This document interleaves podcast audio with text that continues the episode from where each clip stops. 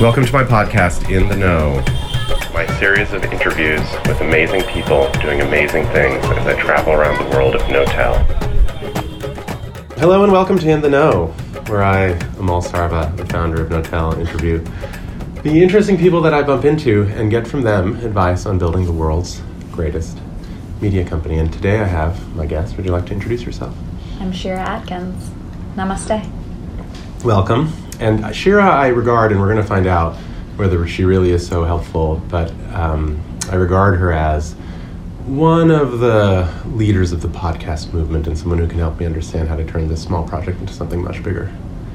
Why do you think I have that impression? Because I'm overly confident, or perhaps just the right amount of confidence. Oh, really?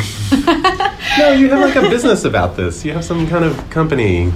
Yeah. So I just started a company called Wonder Media Network last Mm. summer. WMN for short, which is like women. Yeah, right. And the wonder presumably has in mind this great woman hero. yeah. Yeah. And the wonder that I have for the world. Um, so we started the company initially because we wanted to tell the stories of women who were running for the House of Representatives last fall.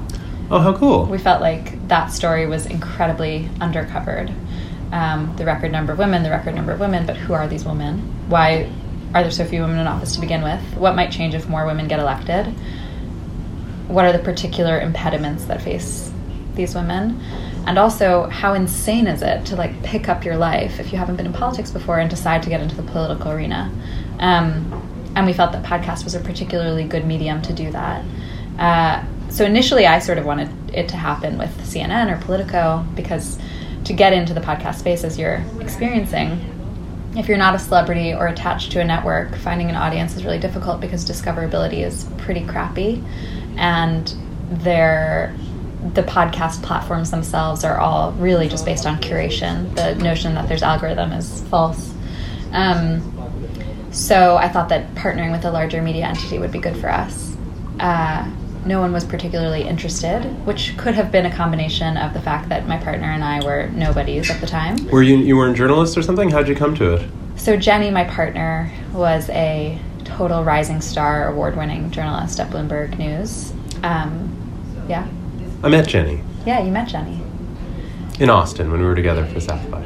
Yeah, she's incredible, incredibly talented, and was hosting a podcast at Bloomberg, which is how she became expert in the space and fell in love with audio. I was just a sort of avid consumer. So you guys connected a year and a bit ago, or around a year ago, and you thought, all right, this is our story. We're going to do this thing. Yeah. And you went and found these women candidates and said, hey, can we interview you and like tell your story, whatever? So, Jenny's mom decided to run for Congress. Oh, amazing. in North Carolina, where she's Ah. from, and we ha- so therefore we had a pretty good connection. and there was a band of women that sort of came together. They all were supporting each other, going to the same events. Many of them shared a lot of donors, amplifiers, places like Emily's List, um, Emerge America, Run for Something. She should run. All of these organizations that were helping women run and giving them the tools to run. Um, and so they would be on group chats with each other. And so we were able to get to people like Abigail Spanberger. Um, oh, yeah, she was a high profile one. yeah, she's incredible. Chrissy Houlahan, who also won. And then we just did a ton of outreach. We just reached out and So the uh, the hero sets out the inciting incident, Yeah. and then the journey was how did you start getting interesting people to respond to you? And this was this outreach process. yeah. So you'd call them and be like, yeah, sure, I'll do some media, and Yeah. you'd like interview them on the phone or Skype Yeah. or something like that. Yeah, exactly. Uh-huh. And for candid for local candidates, which even though congressional is obviously nationwide and federal and all of that, there it's hard to get national attention. I mean, this year was unique, and there was a ton of attention on the midterms. I mean, generally. amazing. uh, It was such a colossal outcome too, right? So Yeah. like the story that you picked turned out to be a, an amazing thing to have picked. Yeah. Um, and we were able to create partnerships with other podcasts and get attention through. So you started interviewing all these people, and you did them, or your partner did them. Jenny did them. Uh huh. So Jenny creates the content, I sell the content, Hmm. broadly speaking. Okay, so can we talk business? So you've Yeah. been working on it for six or eight months. By the time the election happens, it's amazing. You guys are up all night. Uh, you know, the morning after, you're like, "Wow, we had all these candidates who won. This is insane." Then what happened? Because presumably the people who won, like searches for them must have popped or something. Like maybe you put a bunch of recordings in, in you know, up and people got famous that you had already recorded. Did that was that a thing that was happening over the course of the election through the election day? Definitely. Um, there was also the fact that Jenny's mom lost, um, Oh. which was a good story to tell, and we had the inside ability to tell that story in a really raw and beautiful way. Um, so that was the episode after the election. Was so, mom, sitting on your bed, how do you feel? What was that like? Um, so that was one of our most listened to epi- episodes. Um, but what I will say is, when we created this company, this was one story that we wanted to tell. Broadly speaking, we want to tell the stories that aren't told very often. So, women is one piece of this. There has yet to be a successful women's media company that is born out of politics rather than fashion, beauty, or lifestyle. There have been certainly attempts. Um, and so, we knew that we were going to wrap up Women Belong in the House. We thought perhaps we would do Women Belong in the White House when the time came. Oh my God, yeah. I mean, Um, that that interview when you talk about Jenny's mom sitting on the bed giving the download, that's the story I wish I had heard the day after with Hillary the year before, or whatever, two years before. Yeah. Yes, me too. There were a couple episodes like that that emerged that were too heartbreaking to hear, but yes. So Okay, so it's the next so we day, Fin- so we finished Women Belong in the House. Mhm. We we wrapped that up. Um, and that was like a series. that was a, yeah. So so we did 15 different candidates. We did a bunch of bonus episodes. We did some post-election work. So in the end, it was about 25 episodes that we. And at that point, had you made a business, or you had just gone through the motions of understanding how to produce media? You know, like when, next time you have an idea, you'll know how to record and how to get people and line them up and how to write and how to edit and then maybe how to market. Like, because that is a thing. You were making the product. For sure. We this is an iterative process. iterative. Mhm. so we were making the business as we continue to make the business as we do the business. And so I was marketing the entire time. I was developing relationships. I was doing swaps with other podcasts with adjacent audiences. We were getting press. I was going to events. Um, Jenny was reporting this thing the way that we got audience was through all of the other effort that we did a newsletter social media channels the, Mhm. we're in many ways a traditional media company and we have this other part of the business that we have been developing which is that we are an audio agency so we create original content that is focused on women and other underrepresented voices at this intersect between politics business and Mhm. culture which is broad but that's the framework Which is the future of media, I think, in general, as opposed to ad supported. But maybe we can speak first about how you were promoting your original content. So now looking back on the different techniques you used, what, what's your advice for me? Remember, I'm trying to build, and it's from a humble beginning. In the know is yeah not listened to. I think. Yeah. Well, the thing that you do that is excellent is you bring on incredible guests, of which I am not one. Well, right. I was going to say you're right. so I you're right. You're maybe maybe I have some wisdom to offer, perhaps, but I don't have a large audience.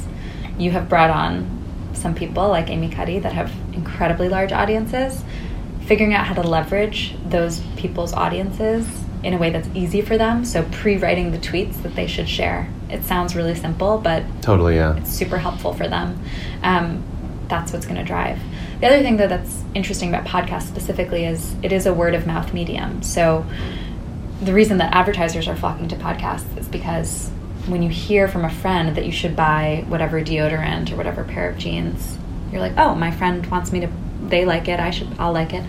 So when you hear a host like Guy Raz, Mhm. that you feel is your BFF because he's in your ears all the time, it's like, oh, Guy Raz wants me to get a Quip toothbrush. I should get a Quip toothbrush. And he told me every single day for the past yeah. year. And these really integrated messages too, I guess, are a trend that I'm noticing. Like Malcolm Gladwell's one is bizarre. Like he'll just make up a crazy story and tell a joke and stuff, and it'll be about some bed or something like that. Right. But that's part of his shtick. So when he talks about Fiji water, you're sort of like, oh, the aspirational, deep quality of his imagining the springs. And you're like, it's not. Can you imagine Malcolm Gladwell standing by some spring in New Zealand? Like, probably not.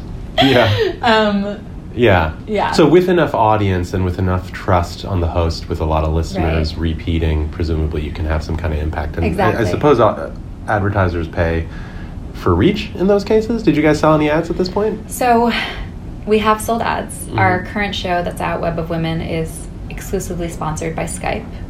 Hmm. Um, I do not sell based on impressions. Okay. The reason I don't sell based on impressions is A, we are a new media company, and so it wouldn't behoove us to do Mhm. so. And B, I think it's a broken model. Yeah. So- well, and your impact is beyond like the direct listens. right? Exactly. Yeah. And I want advertisers that care about the content, so they'll also be supporting us and helping us to find reach. And it looks good for them to be attached to our Mhm. work. So I sell almost exclusively to organizations that have not yet done advertising in the podcast space. Um, and I bring them into the fold. And for them, this is a great first entry because we're quite flexible and nimble. Mhm. Um, but the place that I was going before, just quickly, is because it's a word of mouth medium, the same way that I'll buy an electric toothbrush based on a host's recommendation, I'll also go listen to another podcast based on a host's recommendation. So the first shout out that we got was from Kara Swisher. So I'm friends with a bunch of folks at Vox.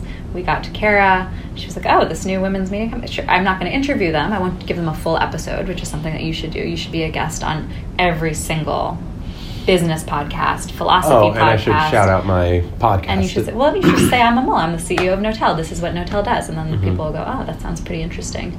Um, but also, you should go listen to In the Know. And if Kara Swisher tells people to go listen to In the Know, Mhm. people are going to go listen to In the Know. Yeah, it's like uh, the ad in an app for another app. For a long time, Exactly. in mobile, that has been the highest ad spend category. It's just people promoting other apps. And then there's some apps that are very easy to monetize, and I guess those are the ones that end up uh, paying the most. So, games, for example, Mhm. games just make money from selling you candy or toys or whatever is the thing that pay in games. And so I suppose sharing between podcasts is a great way to build literature. And, and it certainly is true that listenership expands because like once you sort of get into podcasts, you listen to a bunch. Are there any podcast types that do monetize, so to speak, pr- very well? Like are there some verticals or something like finance or something like that that people pay a lot of money to be on? Or, or maybe the storytelling, big brand people, the, the ones we were just talking about? Really, the, the champions are Joe Rogan and Conan and big personalities Mm-hmm. Pod Save America's success is born entirely out of their sort of stature as celebrities, and it's also gener- regenerative. So, if you get 500,000 listeners out the gate, they tell 500,000 of their friends, and it just grows from there. So, brands want to attach themselves to something that's viral. Um, So if those are the top of the pyramid, easiest media properties to sell when you're doing like placement, then if you're building a smaller property, then maybe you're not going to try to sell that inventory to the big brands, but maybe you'll sell other people's podcast listens or something like that, and that's kind of what you're going to promote. yeah. Has that been what you, your approach has been for the last little while? So, my approach. Well, you have this cool thing with Skype, which is amazing. That Yeah. sounds like a good. And a lot of people do record podcasts through Skype. Was that So- their idea? Like, hey, if you're a podcast producer, use Skype. I just got an inquiry today, and they're like, uh, "What's your Skype?" You know, tomorrow Yeah. at 1.30.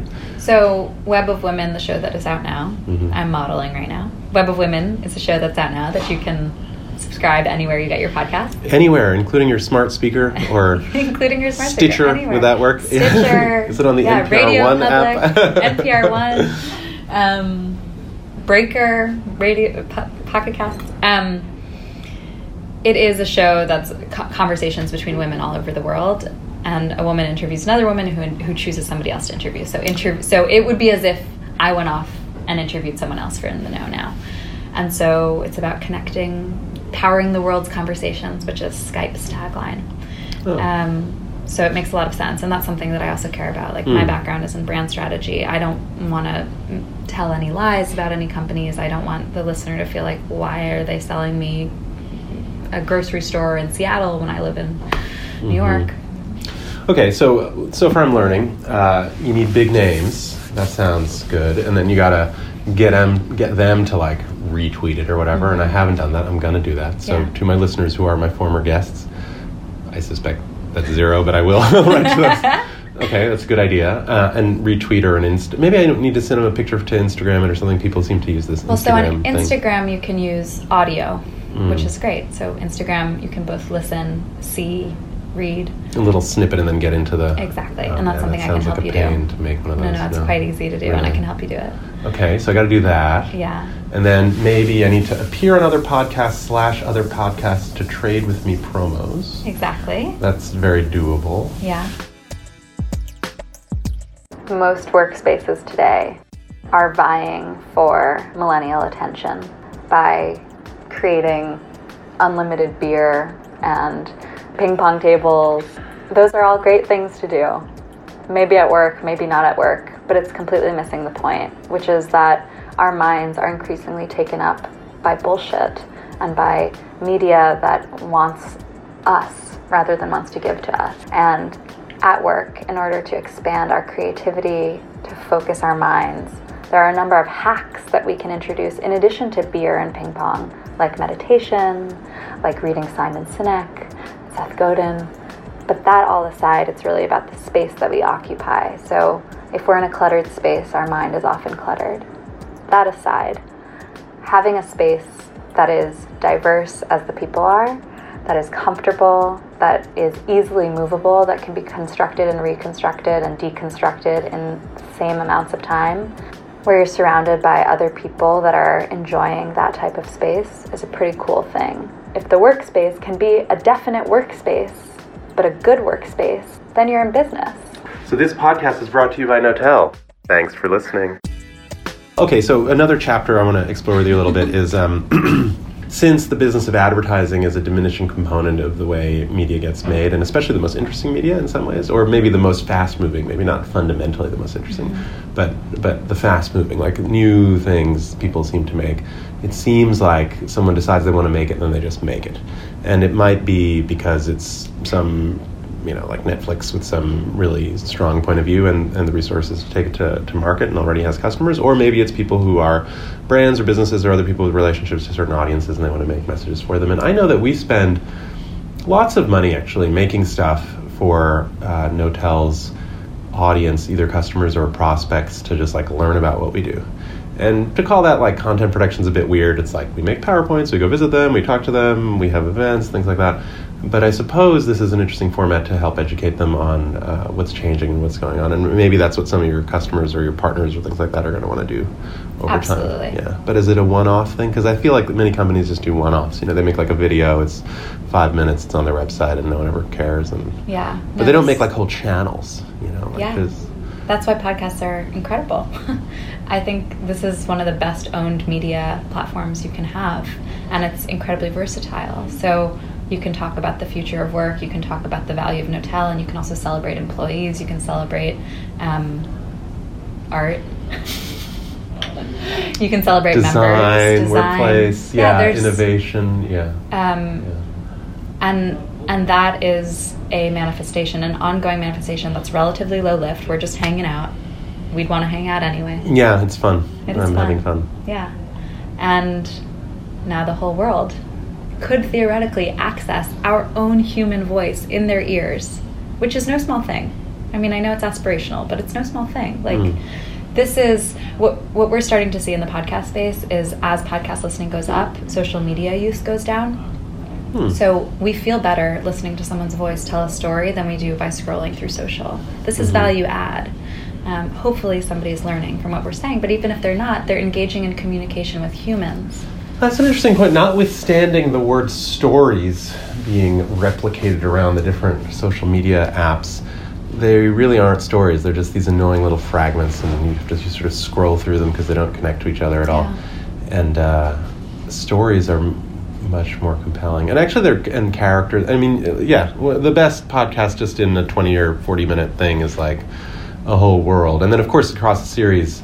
Uh, isn't it funny how that, that guy on the Daily Michael Barbaro so slowly? Like his character is established in just a few seconds, but he's there for you on all the stories. Yeah, yeah. How interesting! It is quite powerful, and it, yeah, it's very it's sticky and attachy.